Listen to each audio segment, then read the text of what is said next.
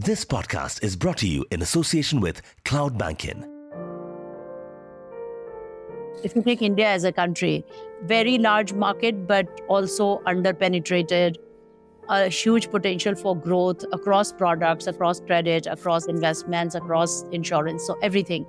Now, it is not a market that banks are interested in or would find it profitable to cut across every strata of society and every consumer and good. And finance is a product that, as economies become bigger and wealthier, it is a product that every person uses.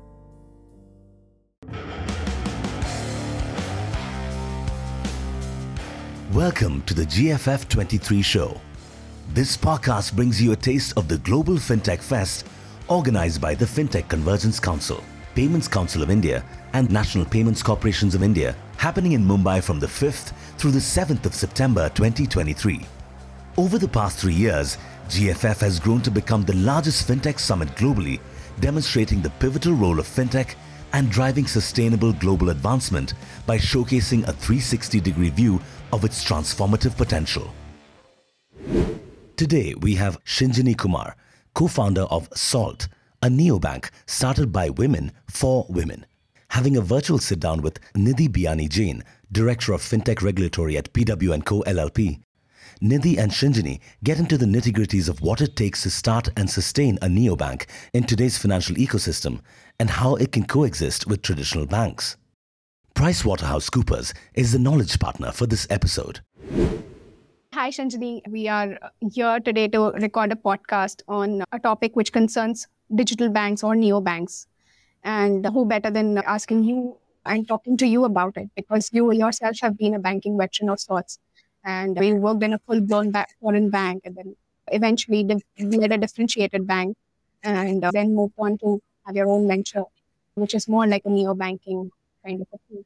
And how neo banks have evolved in the last few years, the way they've bridged the gap between traditional bank offerings and how the customers want the services to be rendered to them while they've been banking on the innovation at the forefront, they're not still able to match up with the capital base or the customer base of a traditional bank. And yet they're making so much noise in the market. There's a lot of growth in terms of number of neobanks, the kind of customers that they're catering to, primarily retail individuals who are very tech savvy, who like to have uh, financial services at the fingertips through mobile operations. First of all, I want to hear your journey as to what you've seen, how banking has evolved and now that whole this digital space related banking how do you think it has been for india in terms of banking? So first of all thank you nidhi for talking to me. It's a pleasure to talk to you. Let me tell you uh, if you want to understand what i have seen in terms of the change in banking in my lifetime. So like you know and many people know i started my career uh, from rbi and it was in 1990 that i started and that was my entry into finance because I'd come from a background in English literature and journalism, and nothing had prepared me for what I was doing. But among other things, one of the fun things I remember is getting paid my salary in cash. So, actually, on the salary day, everybody, officers, staff, everyone, would get envelopes with brand new notes because it was RBI, right? So, we had new yeah. notes. And mm-hmm. one of the things that made me extremely popular with my mother in law was that I could give her two rupee and five rupee notes. And that's where it started. And where we are today is pretty much most of the time when I'm leaving my home to, to travel, I sometimes have not even enough money that if my Paytm for whatever reason doesn't work, I'm kind of stranded. It has happened to me many times. So, so my husband has developed this habit of just putting some cash into my bag when I'm leaving. I think we've really come a very long way. And that has not just been the cause and effect of cash being converted into digital, but a whole range of things that have happened inside financial services as well as outside financial services. Because the consumer behavior is not just set by what we do in financial services, but by what the consumer is doing in their day to day life whether it is shopping, whether it is uh, playing, whether it is entertainment. And I think because everything else has been uh, has changed so much for the consumer, it is very, very intuitive to understand that finance will also change. In fact, I'll go one step further and say that finance will and needs to change more than other aspects of life because money is so inherent and embedded into everything that we do. So I now have a fintech and we are building finance for women. And uh, the reason we call ourselves Salt is because we want money to be like salt in your food. It's essential, but it should not be visible. And therefore, that's how money will eventually be for everyone essential, but invisible. No one really likes to go to their bank. Literally, if there is no bank in your life physically, nobody's really going to miss it, unlike a restaurant or even a multiplex. So, yeah, we can start from there and I can weave my narrative into more of your questions.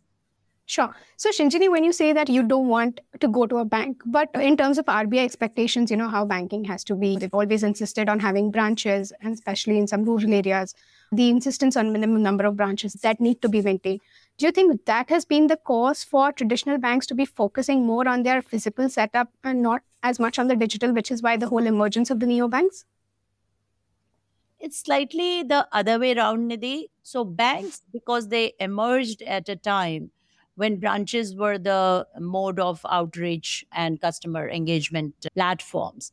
And branches still continue to be important for sales for banks and for problem resolution because banking technology has evolved over a period of time and it has not it has tried to keep pace with that fast evolving uh, changes in everything and therefore there are still drop offs that happen in the customer's journey. And branches then become a place for query resolution and interface to kind of build that trust in the customer and to restore that trust in the customer that if something goes wrong i always have somebody to go and talk to. And it's not that rbi has ever gone ahead and said you must have physical branches. They have what they have said is that of the branches that you have you have a certain uh, obligation to maintain a ratio of branches in urban areas rural areas and that's because obviously you can't be neglecting one type of customer who actually needs you more because they might probably have more need for a physical interface. So the fact is that banking is a high trust business it is a business where if something even for 10 minutes if your money leaves your account and doesn't reach the account of the other person you actually have anxiety. You actually want to understand whether it has reached or not reached. So you do want to continue to have that trusted relationship that you have with your customer like good old days where a customer wrote a check and another person accepted that check with a full implicit belief that that money would leave one person's account and would reach another person's account and compare that today to when you pay to a taxi driver and the money doesn't reach instantly and then you know instantly that it hasn't gone through it has failed etc so the nature of branch versus digital relationship will keep changing as processes keep getting better and smoother. So today if you see when a credit card application is made till a time a customer's credit card is activated for different types of transactions, it has multiple levels of that journey, and the customer can have a problem at any step in the journey. And so your trust can break. But the way the processes are improving fast because of the technologies, and you can see the future with things like blockchain and other more robust technologies that can track better ensure better deliveries, you will start to see less and less need for that trust building exercise through the branches. So, branches can be a center for, you know, like when I was in Paytm and we used to think about the bank, we used to think about a branch more as a place for a customer to walk in when they wanted to either you know pay you a compliment or to really have a problem but other than that people should have no reason to come through the branch because they shouldn't have to come for transactions, for filling forms, for doing KYCs and things like that. So the function of branches will keep changing and evolving if at all people will have branches. Otherwise, it's like the Best Buy or whatever it used to be in the US when we went as students. We used to have these massive electronic shops, and now there are no electronic shops at all. But if you still go, you can sometimes go to these old camera stores and or bookstores. Like there's no Barnes and Nobles, but you can go to like a fancy vintage bookstore that has first edition books. And so the nature of these outlets and branding exercise branches are also branding exercise, right? They make people around you realize that, that this is the brand. And so I think that the nature of it will keep changing over a period of time. Okay. So, do you think that either it's going to have traditional banks becoming, while continuing to be physical, but expand considerably on the digital side? Or do you think it'll be these neobanks, fintechs, which will eventually become, which are likely to become banks? Or do you think both of them will work together in tandem, like how it is happening now, so as to be able to cater to the customers? Like in the long run, how do you see this panning out? So I don't see this as a uh, let's hold hands and walk together type of a situation because customer ownership is a very important exercise when it comes to high trust products like banking. So, this notion that we have right now and that fintechs are somehow there to please clients of banks and service them is is probably a temporary phase. It's a good tactical measure because it works for both. Nobody can substitute the type of operational robustness and knowledge and risk management ability that banks have created because it has been done over a few generations of dealing with people. So that's really, really not something which a startup can hope to have when they start, in addition to capital and depth of capital, etc. So therefore, it works for both to partner because obviously banks' speed is slower when it comes to technology. So I can understand partnerships and they will be there for some time. But in the long run, I think everybody wants to own their customer. And the moment you develop the ability to own your customer, to service your customer, to communicate directly with your customer, you do want both parties want to own their customer. But the beautiful thing is that the nature of the two entities is such that they will probably have enough to coexist and in that sense work together in the market. But i'll give you an example. If you take india as a country very large market but also underpenetrated a huge potential for growth across products across credit across investments across insurance so everything now, it is not a market that banks are interested in or would find it profitable to cut across every strata of society and every consumer and good. And finance is a product that, as economies become bigger and wealthier, it is a product that every person uses. So it's in that sense, it's like really massive. But for banks, their capital deployment strategies of where they can optimize their profitability because they are entities that are held by shareholders that have a that have to answer to a certain type of shareholder and maintain a certain type of governance standards. So, what is worthwhile for a bank to do is very different from what is worthwhile for a fintech to do. So, even if I take the example of Salt, while we are working with money that is coming from a VC or from angel investors or from our own resources, we are not hesitating to say we want to serve women because that's the mission that we want to take forward. But for a bank, sometimes to be able to say that's what I'll do is harder because th- there is so much opportunity for them to do things and then it doesn't make sense for them sometimes to just ingrain themselves into certain specific type of consumer segments so because the consumer segment is so large and varied and different i don't think that banks and fintechs will compete with each other and collapse on each other's faces. They will actually work together but not in the way that they're working together today. So today when we say banks and fintechs are working together it is usually meant that the bank will be the somehow the boss and the fintech will somehow be the service provider. That will change. It will become in the nature of more of a partnership where customer is very clear in their mind about who they're dealing with what service they're availing who's there where their risk management sits etc and that is how it will evolve in my view before we go on with the episode a quick word from our sponsors in the heart of the banking world, where every second counts and efficiency is paramount, a revelation, a cloud solution Indian banking can rely upon. CloudBankin. Process loans in less than 10 minutes with seamless integration, automation at its finest, and workflows that adapt to your needs. Step into the future. Elevate your bank's lending operations with CloudBankin. Now, back to the episode. So there has been a lot of buzz around having a digital banking license in place. You know, Niti Aayog uh, had come up with a recommendation like that. And then, of course, there's a lot of lobbying around in terms of asking for a digital banking status for the neobanks. Do you think that is likely or that should happen? Or you think it should continue the way it is right now? And just as you mentioned, only the dynamics change in terms of who dictates what. And they work at par, and the customer realizes that who he's dealing with do you think it should continue that way or something like a digital bank should be considered for India? India has the space for and need for many, many more banks of every type. So we have artificially controlled supply of banking services uh, because we have somehow hoped and prayed that our banks will expand and do priority sector also and will find BCs to reach every will. And we are very proud to say that our banks are everywhere and they do everything.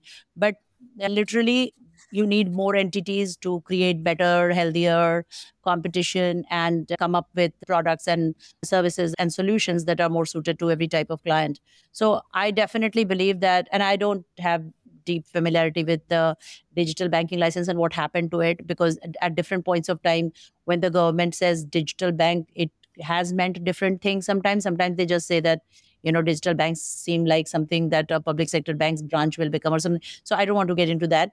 But what i do want to say is that at a macro level, this country needs more banks, more banking services. It's a growing economy and it needs very differentiated type of services to be provided. So the same model cannot be fitted onto everybody. And to that extent, the more licenses are given and the more flexibility is granted within that overall overarching framework of risk management and capital adequacy and governance, the better it is for the system. And it is needed. I mean, at some stage it will happen because when you don't when you don't allow it to grow properly then something else comes in its place. And then that something else finds its own way and does things in its own way. So i think even regulators have realized and if you see that they also talk about giving you know having more regulated entities having more licensed entities having more nbfcs so the nature of those licenses might change and because it's kind of a dynamic process but i don't think that it will be that fintechs can remain some sort of a amorphous, quasi regulated entities, and banks will continue to be the big daddy guardians of fintech somehow. That I don't think that's happening. Okay. And when you say that there is more space for digital for the banks to be in India, do you think that it should continue the way the banking has been done, like a full blown bank with everything uh, summed up or subsumed within the banking license? So, ability to offer all the possible services? Or do you think the approach that RBI had taken with Payments Bank, uh, making it a restricted bank of sorts, does it help like that? Or do you think in the long run, we should continue to look at only full fledged banking licenses? I think in every aspect of life, uh, the world has become very modular. So you start playing a game, you first do something which is for free, then you buy 30 different things at 30 different points of time, and you put something together. I think in many ways, the world has become a place where customers sort of pulls what they want and not necessarily take the entire thing, service that you throw at them. In the same way, I think in banking, it becomes very hard when you have hard coded criteria for a certain type of entity because and we saw that struggle with payments banks that happened that got the licenses. We've seen that struggle with small finance banks. We have seen that struggle with uh, some certain types of nbfcs because you create these uh, artificial sort of boundaries within which innovation or flexibility becomes sometimes a casualty. But not everybody is capable of putting the type of capital and governance on the table that is required to be a large bank. So I, definitely think that it should be a modular system where you can choose to do what you want to do, but you should have that flexibility within that framework to be able to to keep adding your capital and to keep adding standards of governance as you get bigger. But that path to get bigger and to get to that point is what needs to be much more clear rather than saying, okay, I'm a payments bank today, but I don't know what's going to happen to me tomorrow. So then how do you plan your business, etc. So I feel like that if we had had more success with small finance banks or payments banks so far, then we would have already seen that path and how it is going to evolve. But uh, what has happened on the other hand is that we don't have that. And on the other hand, we have a very large fintech ecosystem where we have seen a few things happen that have sort of gone back and forth and frontwards and backwards. So it is something which requires a bit more sort of clarity of path. I feel like the path should be defined. I don't think that we should say that large banks won't exist or small banks won't exist.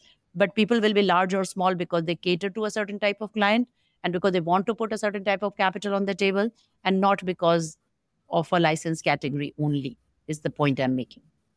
And just one last question, Shinjini. You know, you've been operating a fintech, and how do you see your uh, eventual growth? What do you see are the hurdles, or what do you think challenges are there, and you know, what kind of opportunities? Anything that is a closing remark from a fintech licensing fintech bank, whatever uh, you would think is the right way.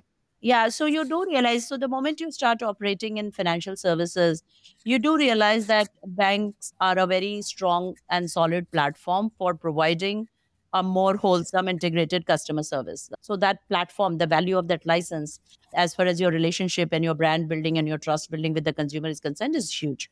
So I think that is where the aspiration to become a bank or what is called a neo bank comes from. But obviously, as I said, if you are born to be that, then you need to have a very different level of championship, etc., which is the part of the problem in giving bank licenses as well. And therefore, I think it is a very good marriage of ambitions if startups start with the idea of saying these are the things that we will do and if we do these things well and if we find if we build this kind of trust and this kind of governance and this kind of capital and this kind of client base then i know that with this kind of a framework in this many years or with these milestones, I will be able to go to RBI and get a license or something like that, or go to SEBI or whatever license you're looking for. Uh, but a platform that makes it easy for me to do what I do, but at scale without causing massive risk to us or to the system. In the same way, the regulators need to have that outlook to say, yes, hundreds of thousands of people will come in. Many of them will be there, not there. But the ones who are able to reach these milestones can have this path to eventually become these type of entities.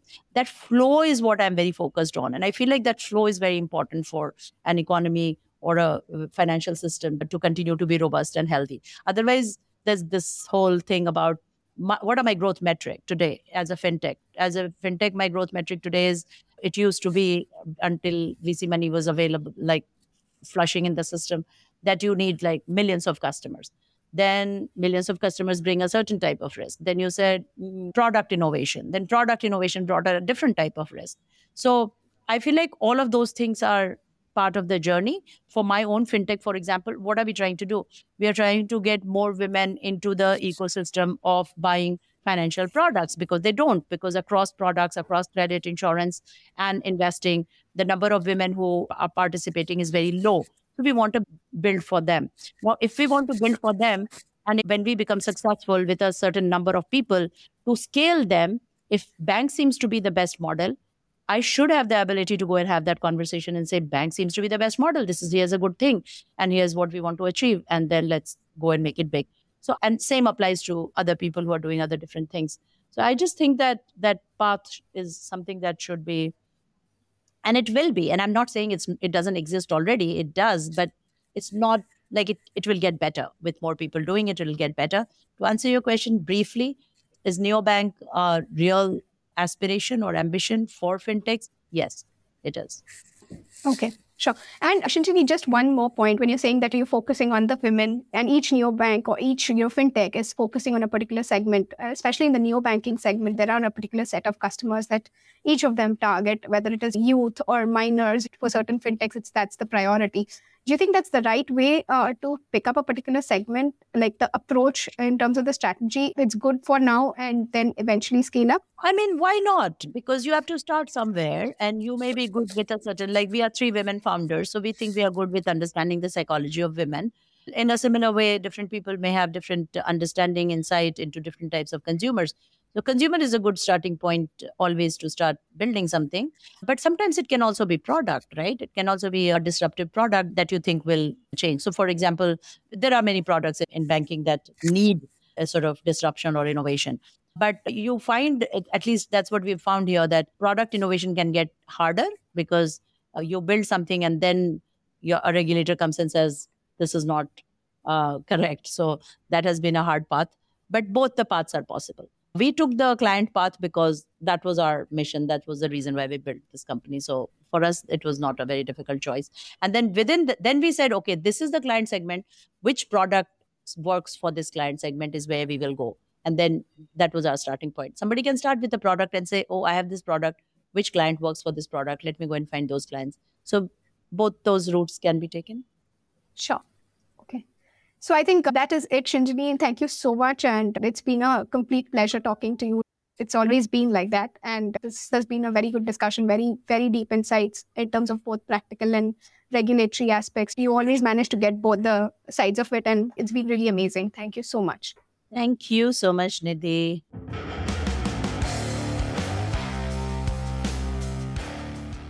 We want to take this opportunity to thank Nidhi Biani Jain, Director of FinTech Regulatory at PW & Co. LLP, and Shinjini Kumar, co-founder of SALT, for taking time off their schedule to bring you this episode. The Global FinTech Fest, global collaboration for a responsible financial ecosystem, inclusive, resilient, sustainable, happening in Mumbai from the 5th through the 7th of September 2023. The Global FinTech Fest 23 is brought to you by the National Payments Corporations of India, the Payments Council of India, and the FinTech Convergence Council. For more details about GFF 23, visit globalfintechfest.com. To listen to previous episodes of the GFF 23 show, visit ubersaga.com. We also want to thank the team at Ubersaga, the official podcast partner for GFF 23. Post production and sound design by Subhash, editing, scripting, and voiceover by Abe.